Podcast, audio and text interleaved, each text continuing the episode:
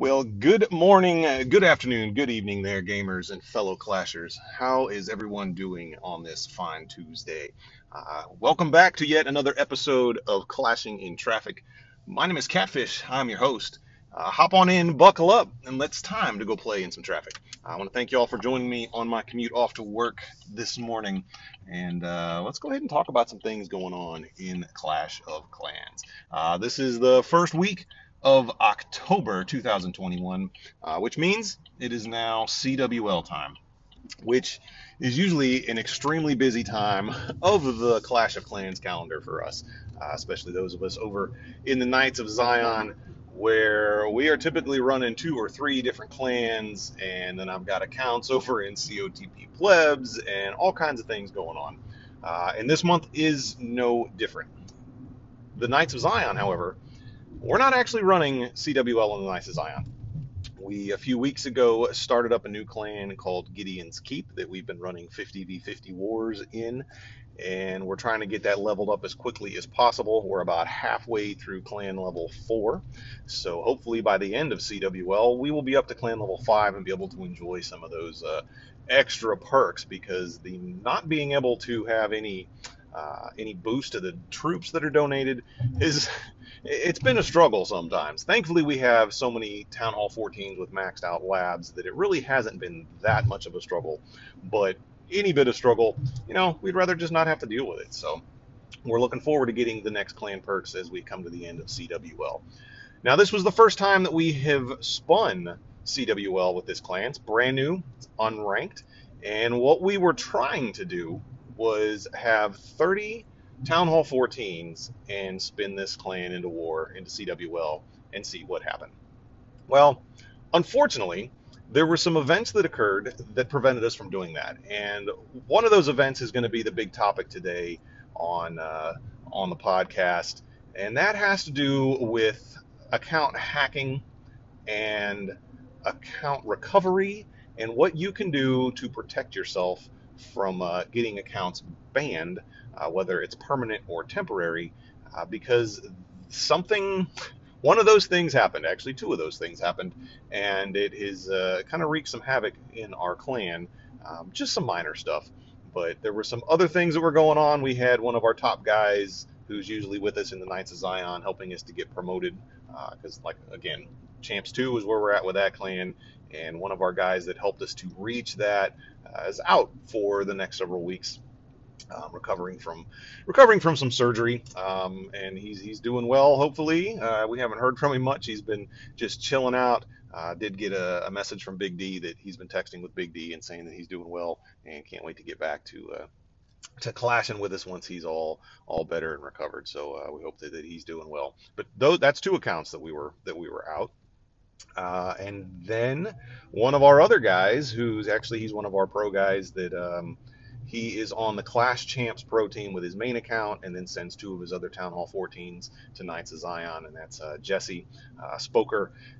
He usually clashes with us, and dude ended up having to, I don't know if he had to work a double shift, but he ended up missing the spin, didn't get his accounts over to us in time, so there's 2 more accounts that we were out.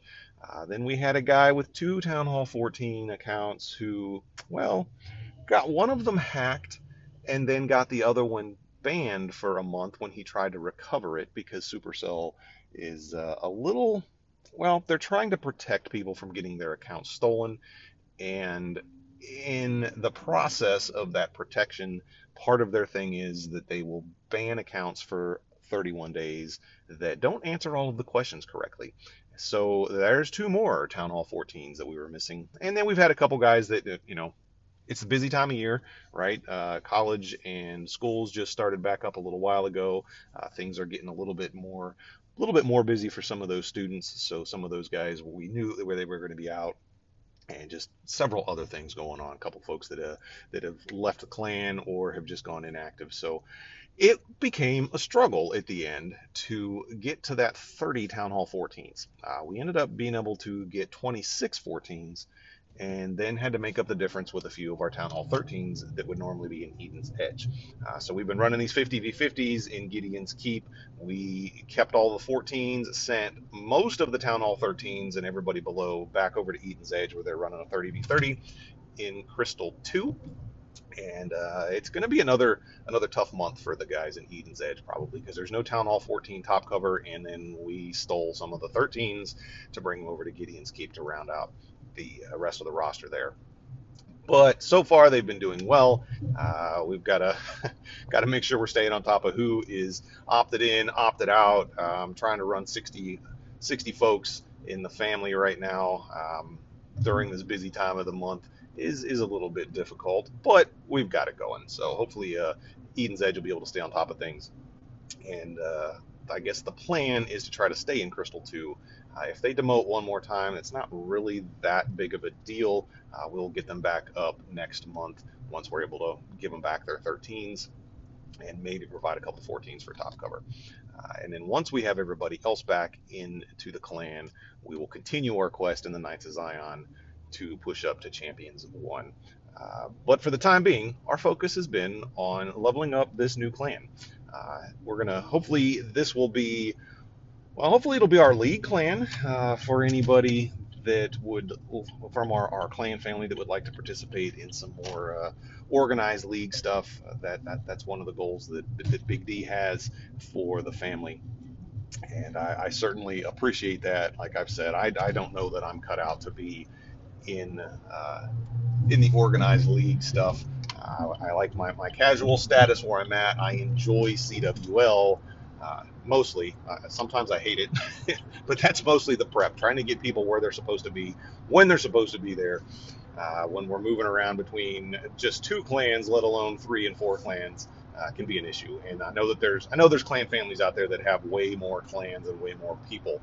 So I appreciate the work that you guys do to get all of your clans set up properly, because it certainly can be a struggle getting everybody there. And yeah, I know that it's been tough just with R2. So let's talk about this issue that we have and how you can protect yourself from these things happening. I've reached out to Clash of Clans, to Supercell, and to Darien, and I'm hoping maybe I'll get some response back from them on some tips. But right now, all I have to go off of is there's a frequently asked questions article that if you go through the support page in-game, you can find a link to it there. If you go to the Clash of Clans blog, it gets linked on there also. So this is all that I have to go off of right now. I have some more specific questions that I'm hoping to be able to get answered, but I want to provide this, one, because I've seen it happening to more and more people that I know, and I know that this sort of thing happens all the time. Every time Darien or Clash of Clans or Supercell tweets anything or posts anything on Reddit, most of the comments underneath are about help me get my account unbanned. And I think the knee-jerk reaction that a lot of folks have to that is, well, maybe you shouldn't have done something stupid and got your account banned in the first place. Now, I'm not going to pretend to be so naive to think that nobody has done anything wrong and that everybody's accounts are completely fair play and on the up and up. I know that there's people who have purchased accounts. That is against Supercell terms of service. I know that there's people who, hey, my cousin quit playing and they gave me their account. Well, technically that's against Supercell terms of service. So if that account gets hacked, when they go to do the recovery process, it can be a little bit difficult on you if you weren't the person who actually created the account. One of the things that they ask for, and one of the things that will help you get your account unblocked or unhacked, get it recovered the fastest, is if you have the receipt for the first purchase that was made on the account. The reason they asked about the first purchase is that, okay, let's say we know that we've all seen these ads for these sites that sell Clash of Clans accounts. I think it is hilarious when it was a Supercell video think it was a Supercell video. Maybe it was a content creator, now that I think about it. But it was a video about Clash of Clans, right? And the ad that showed up on YouTube before this video started was for one of these services for selling and buying accounts. And I was just like, you know, I know that the content creators, I know that the people who are actually uploading these things to YouTube have no control over which ads get shown. But it was just funny to me that here's a person, whether it was Supercell directly or somebody who was sponsored by Supercell and has always espoused fair play, their video has an ad for people who are breaking terms of service. And that just, I don't know, I found it ironic. Anyway, if you aren't the person that created the account, then you might not have access to that very first receipt.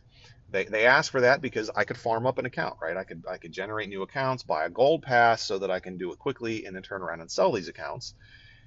And now I maintain control of that first receipt, right? And I also maintain control of the email address that the Supercell ID is tied to. So one of the ways that these people that are selling accounts to folks can scam you is you'll buy the account from them, right? And they'll give you control of the account for a while.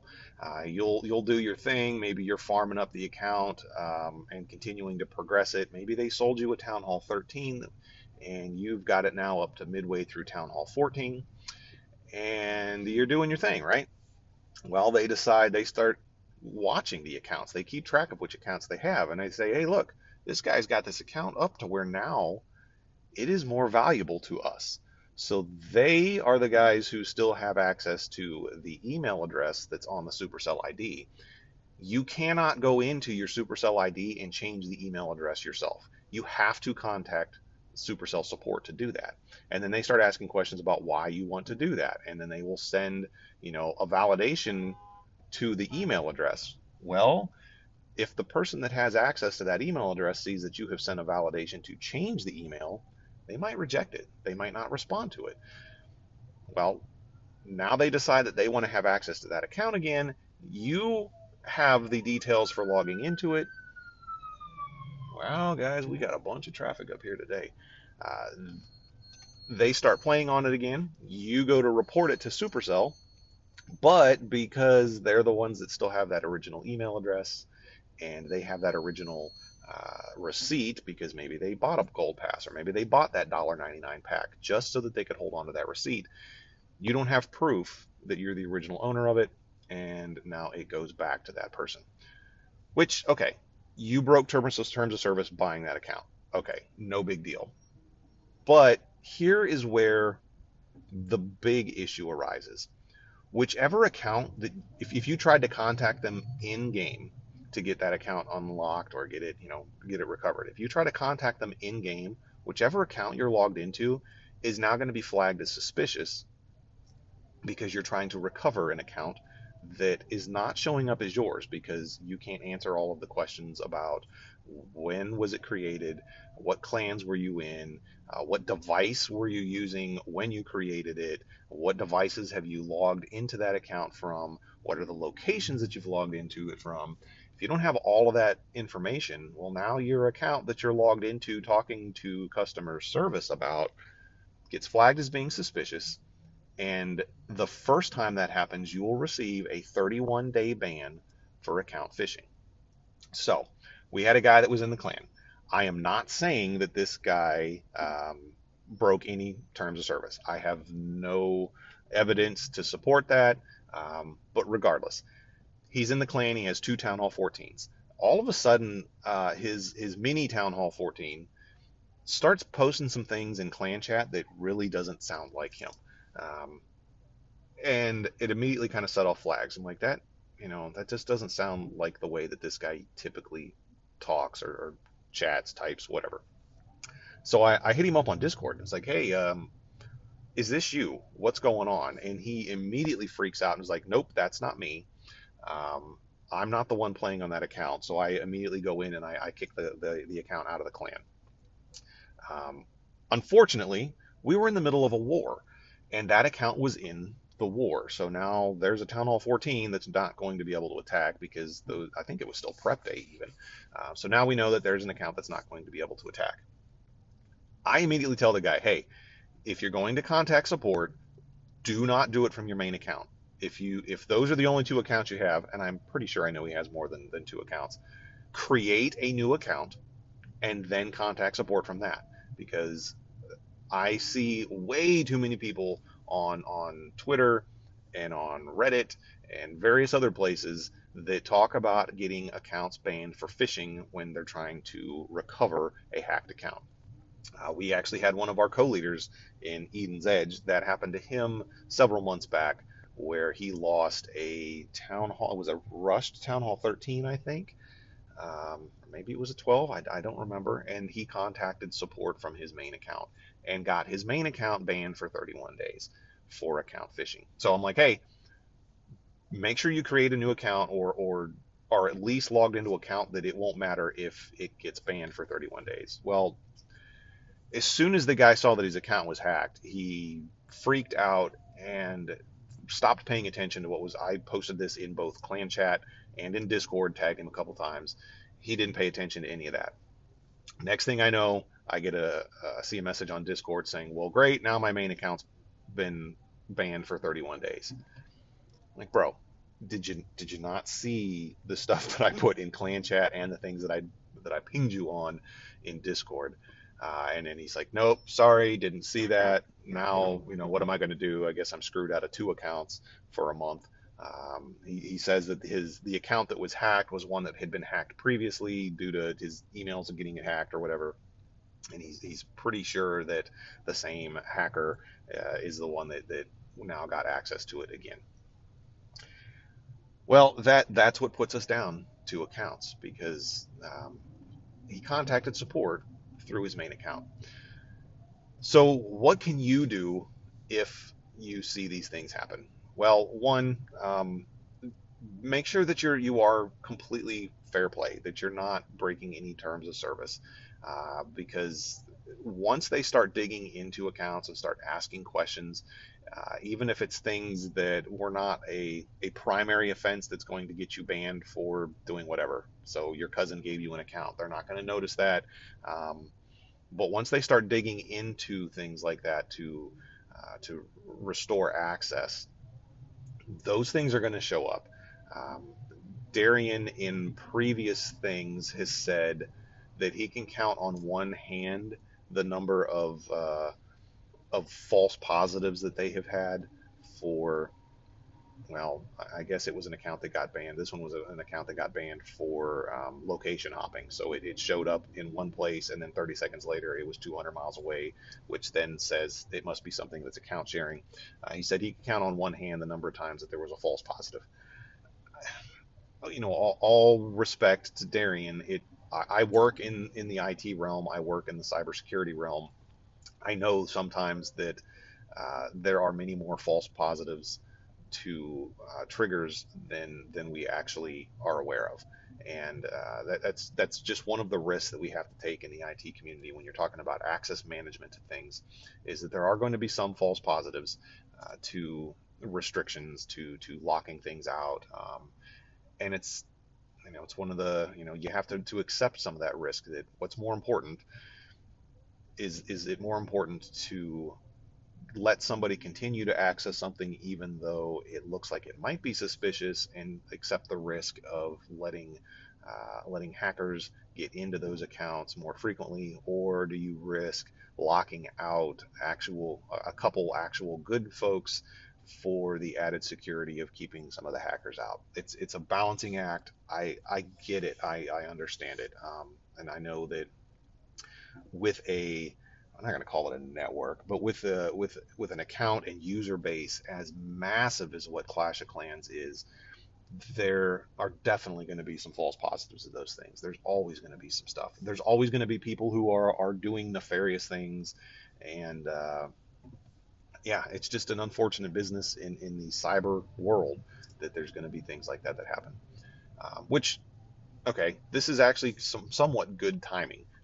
October is actually Cybersecurity Awareness Month. So I've mentioned it a few times on the podcast that I do work in the cybersecurity realm.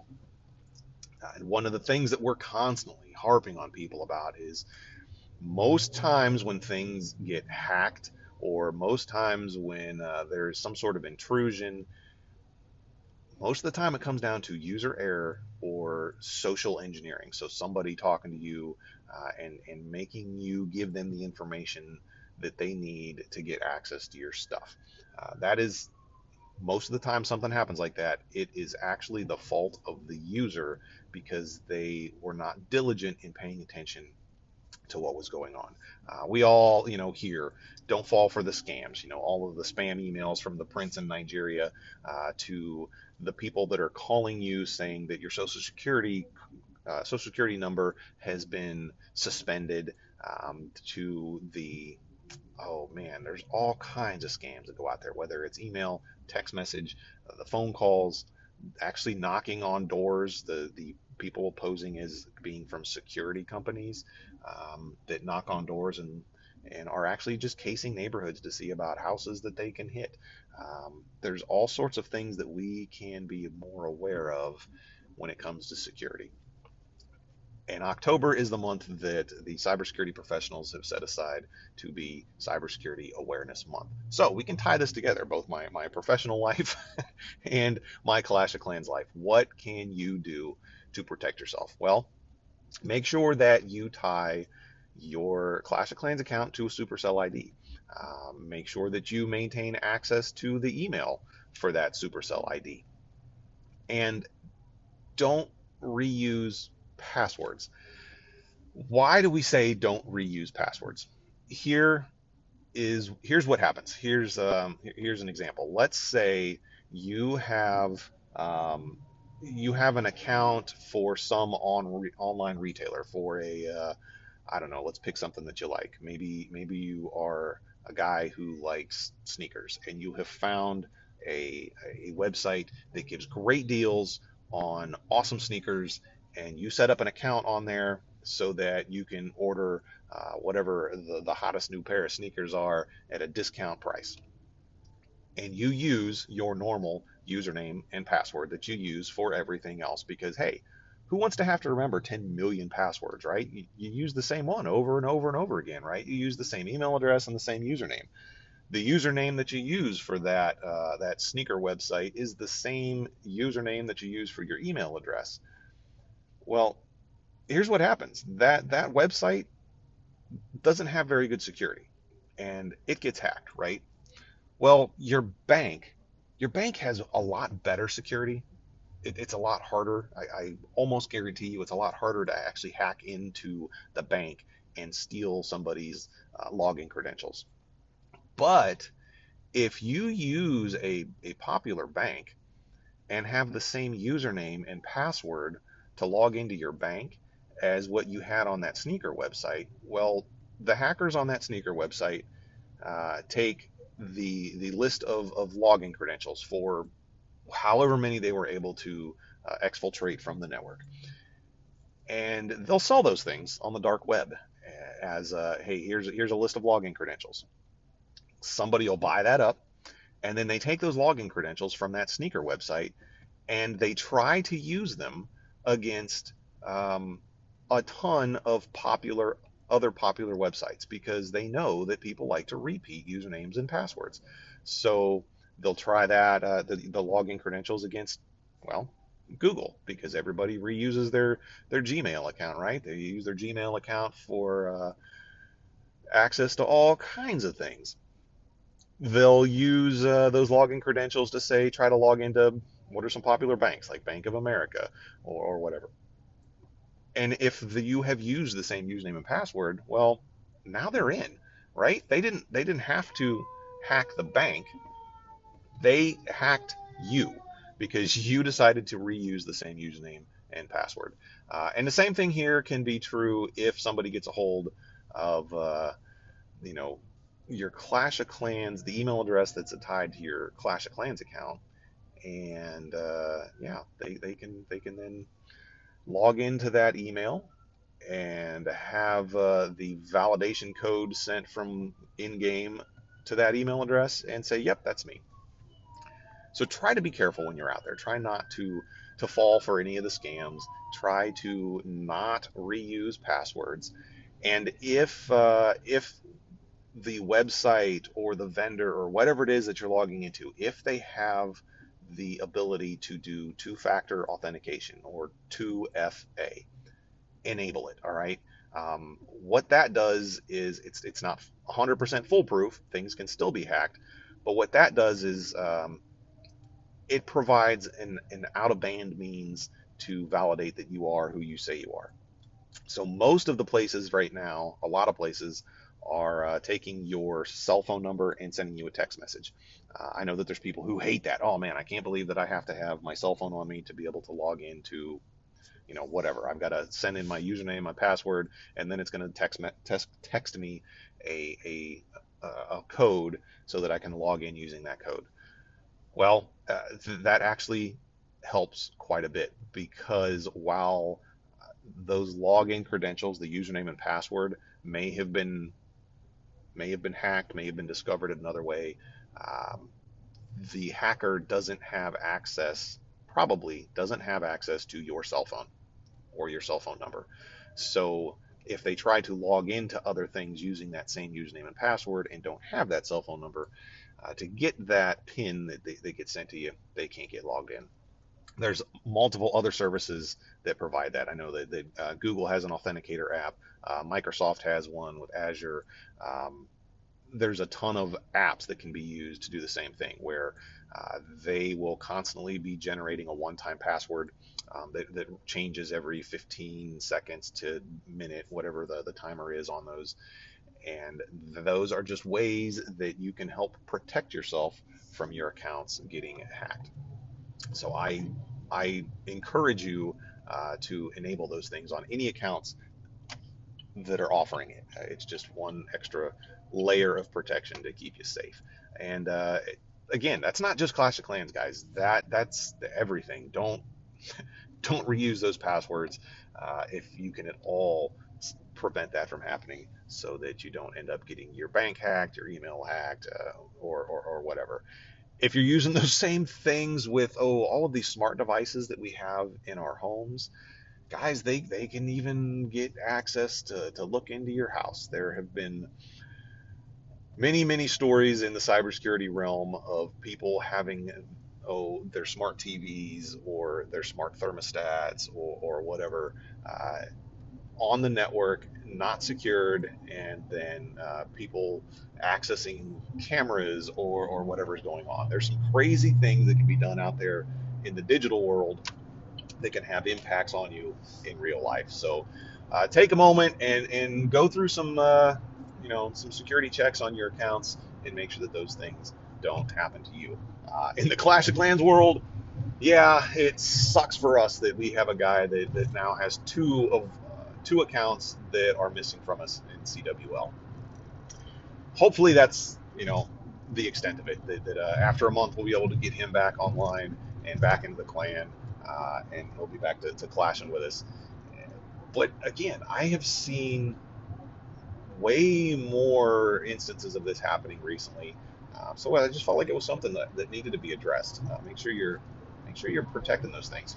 What are some of the things that Supercell is going to ask you about?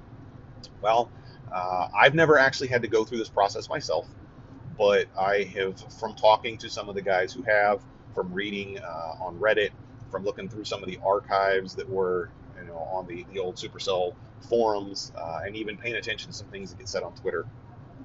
Again, one of the things that they will ask about is, do you have the receipt for the first purchase that was made on the account? That's one of the quickest ways to get access back to your account, is to provide that. Other things that they will want to know is, when was the account created? Where was the account created? Because, like it or not, they do have some, they do at least have some general location information just based off of IP, where it was made. So if you created the account using a VPN, you might think that you can say that this is where I was, but Supercell has said that they can typically tell when an account is being accessed through a VPN, they might not be able to look through and see where the actual account originated, but they can tell when a VPN is being used. So yes, you're getting some protection from your location because of logging in through the VPN, but they still at least do know that a VPN is being used. And that's good, because if you think that, okay, let's say that you're logging in through a VPN and accessing the account, and it's showing you as, I don't know, connecting from Asia. And then you pick up your other device, forget that device isn't connected through the VPN, so now this one is connected through from North America, and you log into that same account. If Supercell wasn't able to determine that you were probably using a VPN, that account would show up as account sharing, because it had logged in from Asia, and then just a few moments later logged in from North America. If they weren't able to see that it was a VPN being used, they would assume that it's account sharing, and that account would be banned. So it's a good thing that they can see that a VPN is being used, but again, they can't look through the VPN to see where you are actually at. So don't get too frustrated about them being able to tell that you're using a VPN. But yeah, so they want to know where your account was created, the time that it was created, and they also want to know about the devices that you have used to access it. Well, here's another thing that can come back to bite you. In July of 2019 or 2020 now, I don't remember, but Supercell made an update to their terms of service. Supercell has never, they've never officially supported the use of emulators, but they did recently, within the past year or two, finally add something to their terms of service that actually says you are not allowed to use emulators. So if you have logged on from an emulator, but you don't, so lots of folks have probably used BlueStacks for things. BlueStacks has all types of different versions of cell phones that it can say that it is. And if you don't know what those types of devices are, so say BlueStacks has decided it's emulating a Galaxy S9. You don't know that. All you know is, hey, I'm using BlueStacks. Well, it's going to show up to them as, well, they can tell that you used an emulator. There's ways for them to tell that you're using an emulator and not a real device. But if they need to know what the type of device was, and your BlueStacks thing was telling them Galaxy S9, and you don't know that, well, that could come back to bite you. And then if you say, oh, well, I logged in via an emulator, well, guess what? Now you've just admitted to breaking Supercell's terms of service. And whether or not that is a little overzealous on their part, I'm not here to debate that. Yeah, I think that they have been a little overzealous on some of their banning of account phishing attempts. But at the same time, as a cybersecurity expert, I get it, right? They need to have some punishments in place for people who do bad things. And unfortunately, even sometimes folks who didn't really do bad things, but just look like maybe they did. So if you've used emulators in the past and you're trying to now recover an account and you have to admit that you use an emulator, there's just a little bit more ammo for them to ban you. It might be just a temporary thing, but again, just some more ammo for them to use against you. And again, if you see this happen to your account or to a clanmate's account, there were two of us that were on in clan chat that noticed this guy chatting a little bit weird. Make sure you tell your clanmate to create a new account first before they contact customer support, because if the account that they contact through customer support gets banned and it was their other, big account, you could be out of luck. So again, that's my recommendation. If you see one of your accounts that looks like it's been hacked, create a new account and then contact support. Better yet, you can contact support outside of the game if you go to Supercell website, to the Clash of Clans part of their website. There is a contact us form in there. You can contact them through the website also. Now, Sometimes they will direct you to contact them. Wow. Sometimes they'll ask you to contact them in-game. They'll start chatting with you through the website and say, please contact us through in-game. And just tell them, okay, well, I'm going to create a new account because, you know, I don't want anything, any of my real accounts to get hacked. So let me go ahead and make sure that I've got this new account. Some other things that you're going to need to have is like your player ID, because they're going to want to know the player ID for the account that was hacked. And that can be difficult to find if your accounts aren't all on your friends list, right? Because if somebody hacks the account and then leaves the clan and you don't have them on your friends list, how do you find that account if you don't also have the player ID? So make sure that you've got a list of your player IDs so that if things happen where you need to try to recover, you can easily tell Supercell which account it is that got hacked. So I have a list of my player IDs. I actually have a couple really low level accounts that my purpose for those is just to kind of play on and have some fun. But my secondary purpose is that if should anything ever happen to any of my main accounts, I can log into those little accounts and then start contacting support through them. Free to play players. You guys are the ones that are the most at risk, because one of the primary things that they ask about is the first receipt, or the receipt for the first purchase that you made on the account. Well, if you've never made a purchase on the account, there's no financial record to tie that account back to a person. So that can be difficult, right? There's people who want to have free-to-play accounts and kind of take some pride in that, and I applaud you that you've never spent a dime on the game. That is a phenomenal thing to try to do. But just know that if anything happens to where your account gets hacked, it could be a little bit more difficult for you to recover that account. So make sure you have all of that information written down somewhere and stored away just in case something happens. So, you know, approximate date of when it was created, where you created it, what device you created it on, what devices you have logged into it with, and you know, your locations.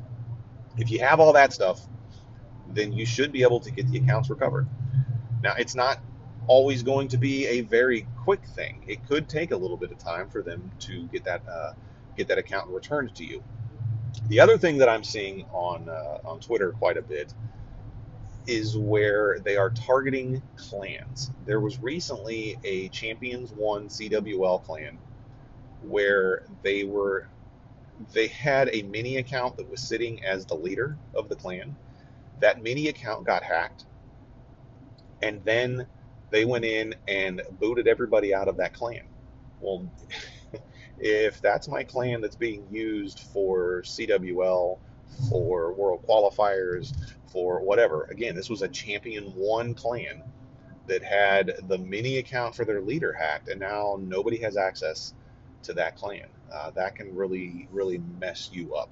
I have seen where instances of that have been reversed, where Supercell was able to get the clans back to the rightful owners. But you know, again, there's a long process that you have to go through for that. I don't have all of the details about how to recover a clan, but it does have to do with, you know, a lot of the similar things about making sure that you can show some evidence that you actually were the one that had leadership in the clans or co-leadership, and that the account that took over leadership was hacked in some way. And there have been several instances of where accounts have been returned to the rightful owners. But again, it's not a quick process, and if they do it right before CWL is supposed to start and boot everybody out of the clan, well then, now you may not have been able to spin CWL in that clan, and it can come back to bite you. And that's what I just, you know, last week, watching some things and reading through some Twitter replies, through some of the things that Darian and Clash of Clans had tweeted, there were several clans that seemed to have that happen to them. So if you're using a mini account to hold the leadership position, make sure that you're protecting that mini account. I would suggest not using a free-to-play account as the leader placeholder. Use a mini account that you have perhaps purchased one small little pack on, so that if that mini account gets hacked and they try to take over your clan, you have that receipt so that you can quickly regain control of the leader account. What usually happens, though, is they'll gain control of that leader account, they'll kick everybody else out, bring in a couple other people, and then hand over leadership to the other accounts, so that even when you do recover access to that mini leader account, it takes a while for Supercell to give them back the clan. So again, protect your accounts, protect your clans, and you know, make sure that we're having some fun out there, because there's always going to be bad guys, there's always going to be bad stuff happening. If you'd like more information on some things that you can do to protect yourself in the cyber realm, let me know. I've got a ton of resources about cybersecurity for both you know, business and for homes, some things that you can do to protect yourself from having your online accounts hacked. It's a growing industry. There are a lot. It becomes easier and easier to be a bad guy on the internet. It becomes easier and easier to become a hacker, and if you do things that make it easy for them to get in, they're going to take advantage of it. So hopefully we can all try to protect everything that we have and make sure that the bad guys aren't getting in there. All right, so that's enough about that. Let's move on to some other things. What's happening in game? Well, again, CWL. Where do you guys think that Gideon's Keep ended up? I told you that we had 26 Town Hall 14s. We brought over 4 or 5 Town Hall 13s to sit at the bottom so that we can, you know, rotate a couple of the guys in and out at the bottom. Where do you think we ended up? I know that I think Nob said that he guessed Master 3. Well, we ended up in Master League 1. Having 26 Town Hall 14s apparently does put you in Master League 1.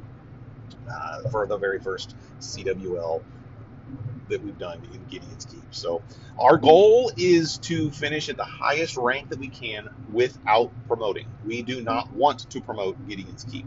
We want to keep Gideon's Keep down in Master League so that we can continue running 30v30 CWLs until we reach clan level 10. And then perhaps we will push Gideon's Keep up into Champion League also. So I'm not sure how long we're going to be running CWL with all the 14s over in Gideon's Keep. Once we have the full team back together for Knights of Zion, we will probably pick a month to definitely continue our quest to push that clan up to Champion 1. But at the same time, we're going to balance that effort with trying to level up Gideon's Keep to level 10 as quickly as possible. And, you know, part of... the inspiration behind this, I did see that Phoenix Reloaded had just recently done a bunch of 50v50 wars to get promoted up to level 10, and that's part of the inspiration for the way that we're doing the things with Gideon's Keep is from that. So congratulations to those guys, and hopefully we will be able to get this clan leveled up just as quickly as y'all did. With that in mind, what are the guesses, guys?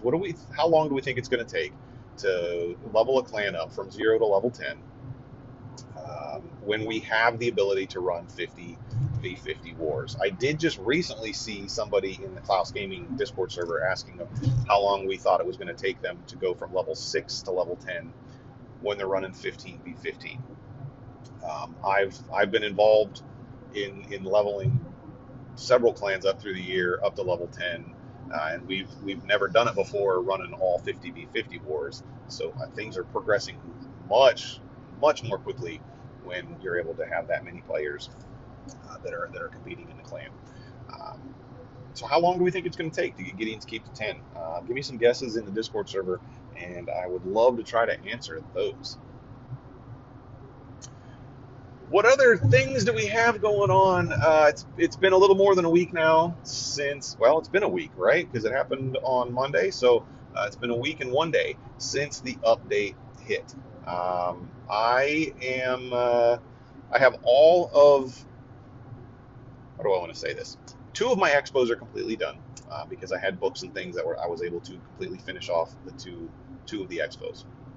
Two more are underway, and I have three mortars that are working also. I have just one more mortar that hasn't been started yet, and I have one builder that's available. And I have dropped from Legend League. It took me 2 days. So when the season reset, my goal when the season reset was to get out of Legend League. I knew that it was coming. Supercell had said they were going to do a manual reset, but didn't give us any warning. So it reset when the month rolled over. So as soon as the new Gold Pass started, that is when they reset the Legend League season.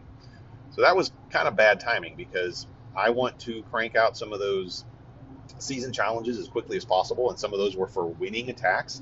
Well, the only way to drop out of Legend League quickly is to not attack, because, y'all, it took me 2 days to get out of Legend League, and that was still rather quickly. We still have a couple guys who are trying to do the same thing, and they are still in Legend League because they're still doing a few attacks. One of the, you know, the first couple days of the month is weird. You either get hit by the pushers, who are really good, and you take a bunch of terrible defenses, or you get hit by the super casual guys who, you know, struggle to 1-star because they finished Legend League at, you know, maybe around the 4,900 trophy mark.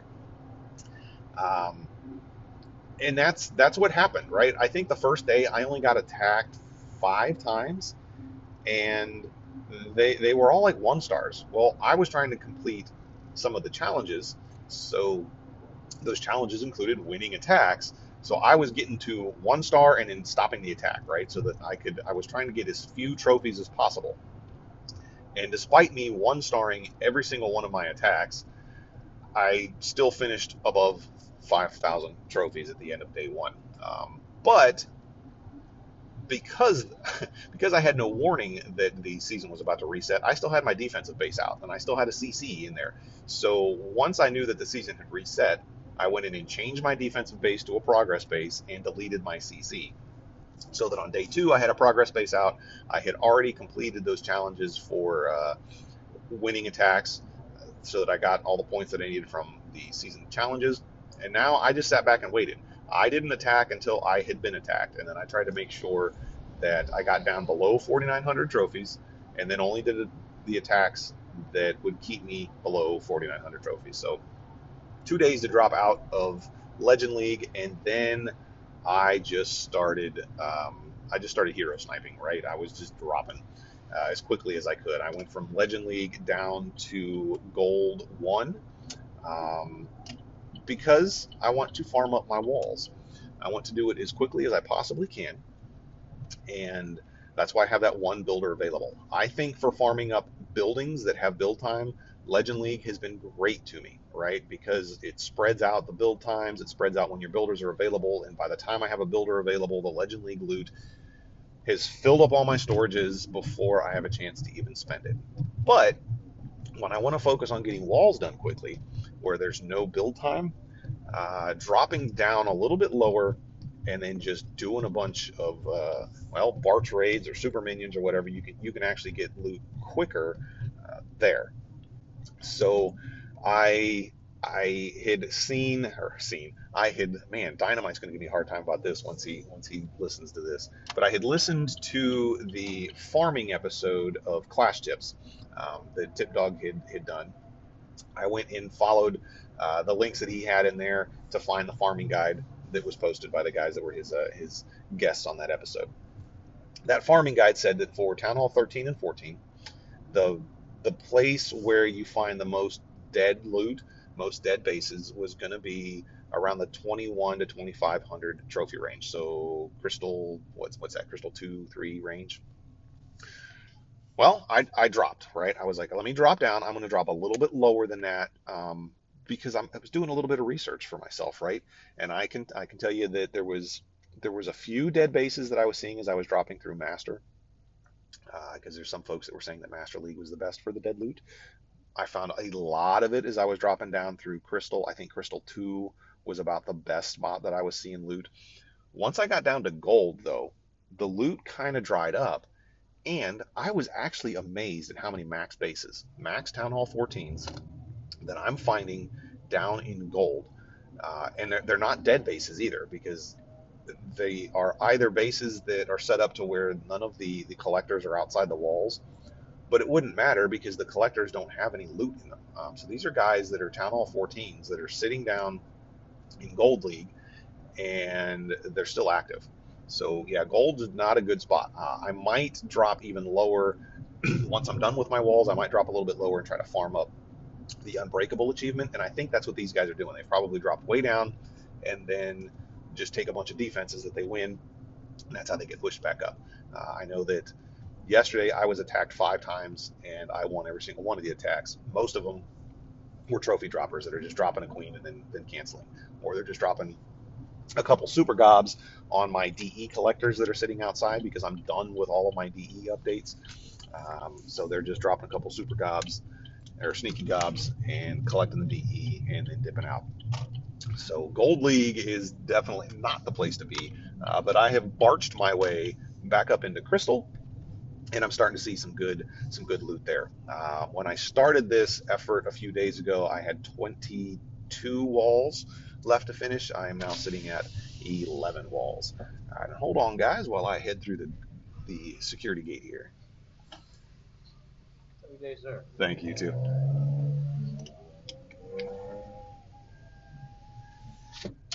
So farming down there has kind of worked out. I've been able to do what I say. I went from 22 to 11, so 11 walls in about a 2-day time span.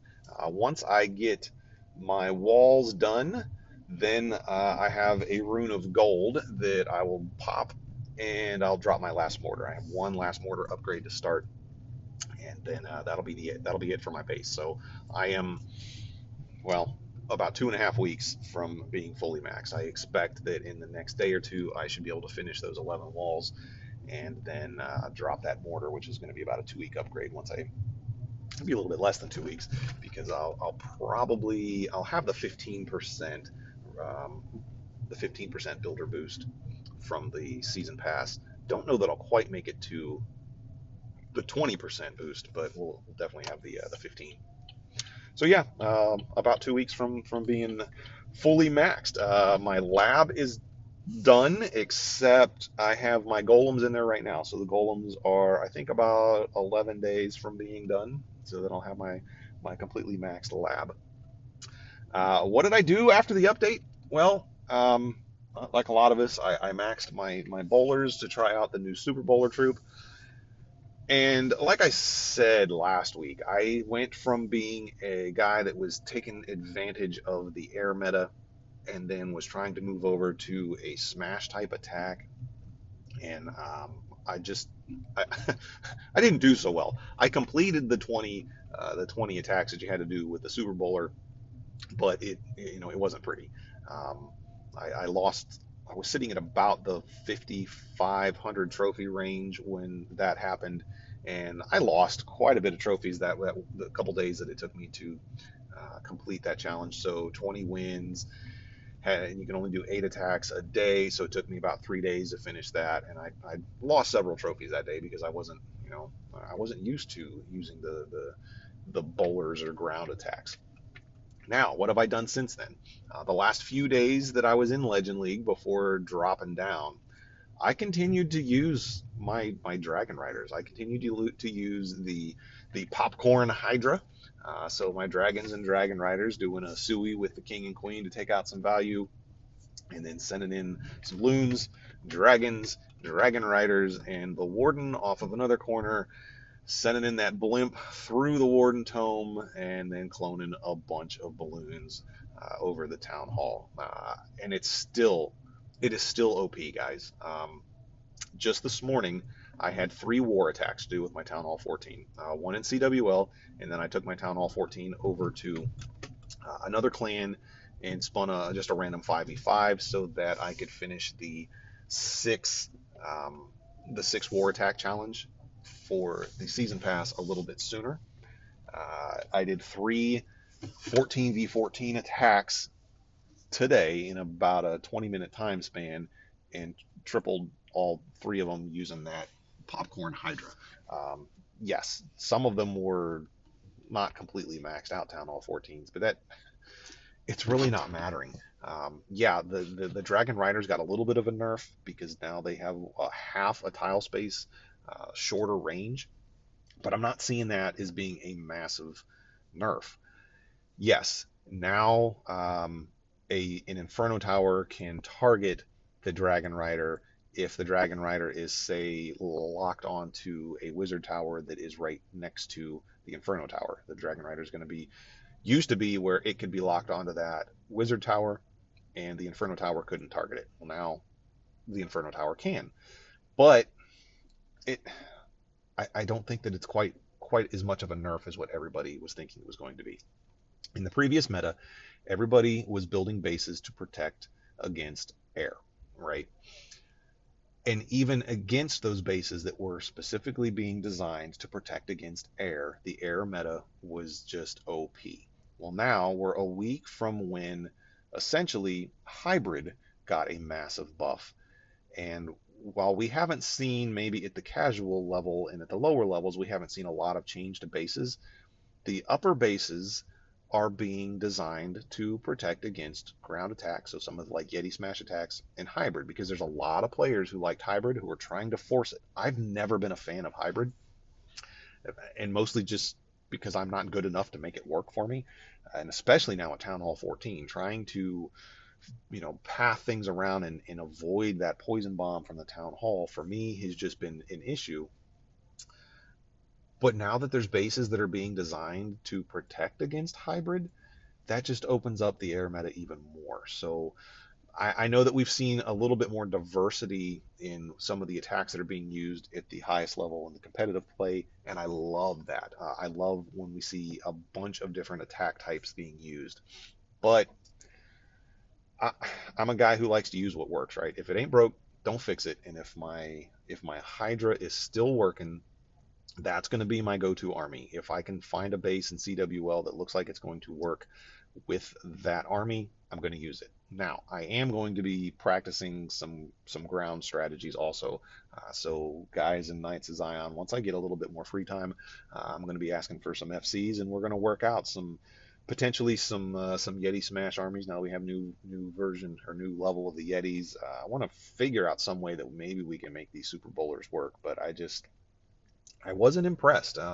We all saw like Itsu and Judo Sloth and whatnot, who were all of the content creators who were using the developer build before the update came out and showing that, hey, these things are actually working, they're doing some things. But in the little bit of time that I played with them, I didn't think they were quite worth the money I had, is not the money, the DE that I had to spend to boost them, and then the troop space that was required of them to get them into the army camps. So maybe we'll figure out a way that we can use them, but I think I'm going to focus more on the Yetis as I come up with something for my ground strategy. So yeah, I'm going to keep using my Hydra for my air. I'm going to maybe move over and try something with the Yetis. I don't know what it's going to be, but that's going to be the goal for this week, is to make sure that I'm good on an air attack and good on a ground attack.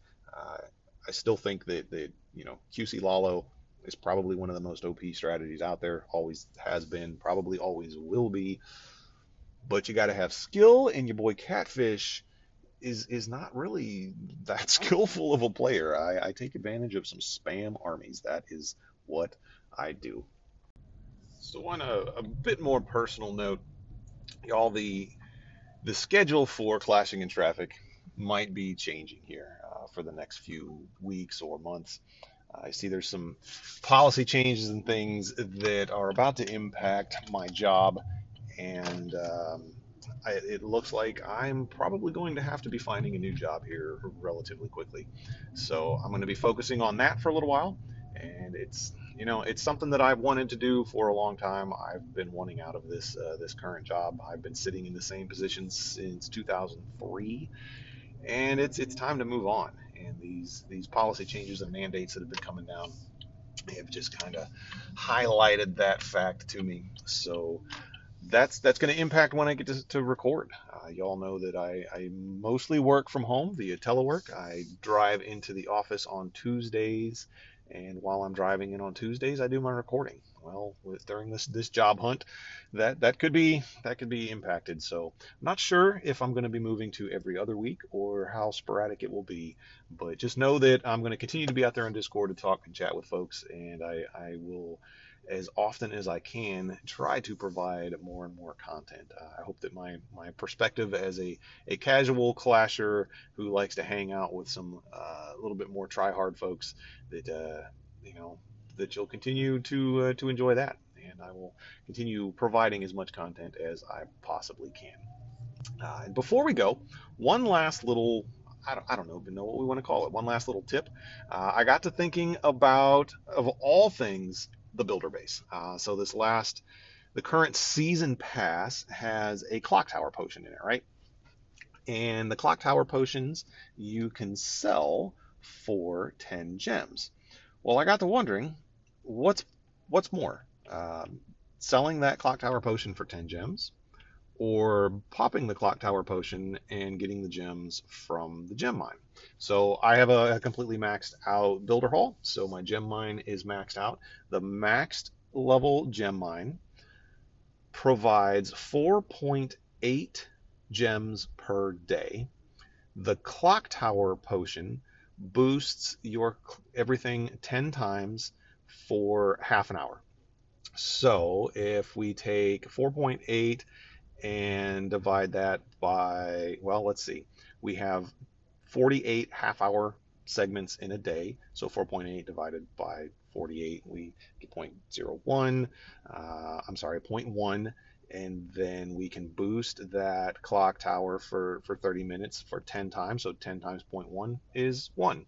So if you pop a Clock Tower Potion, you will get 1 gem in a half an hour from your gem mine, or you can sell that Clock Tower Potion for 10 gems. So yeah, totally going to be selling those Clock Tower Potions. It's what I've been doing. I think we all kind of assume that, but I was curious. I decided to do the math and figured out what it is that it does, and now we know. Max gem mine, 4.8 gems per day, and if you pop that Clock Tower Potion, that means you get 1 gem in a half an hour, so you can sell it for 10. So there's a massive profit right there for you. So go ahead, sell off all those Clock Tower Potions and get some extra gems. Or if you're still, you're still working on your builder base and want to use those during your while you're doing upgrades and whatnot, go for it. That's it. That's all I've got about Builder Base. That's really the only thing that's helpful from it is getting the gems and completing some clan games challenges and season pass challenges. Until next time, guys, I hope that y'all will continue to stay safe and have some fun while you're out there playing in traffic. Bye for now.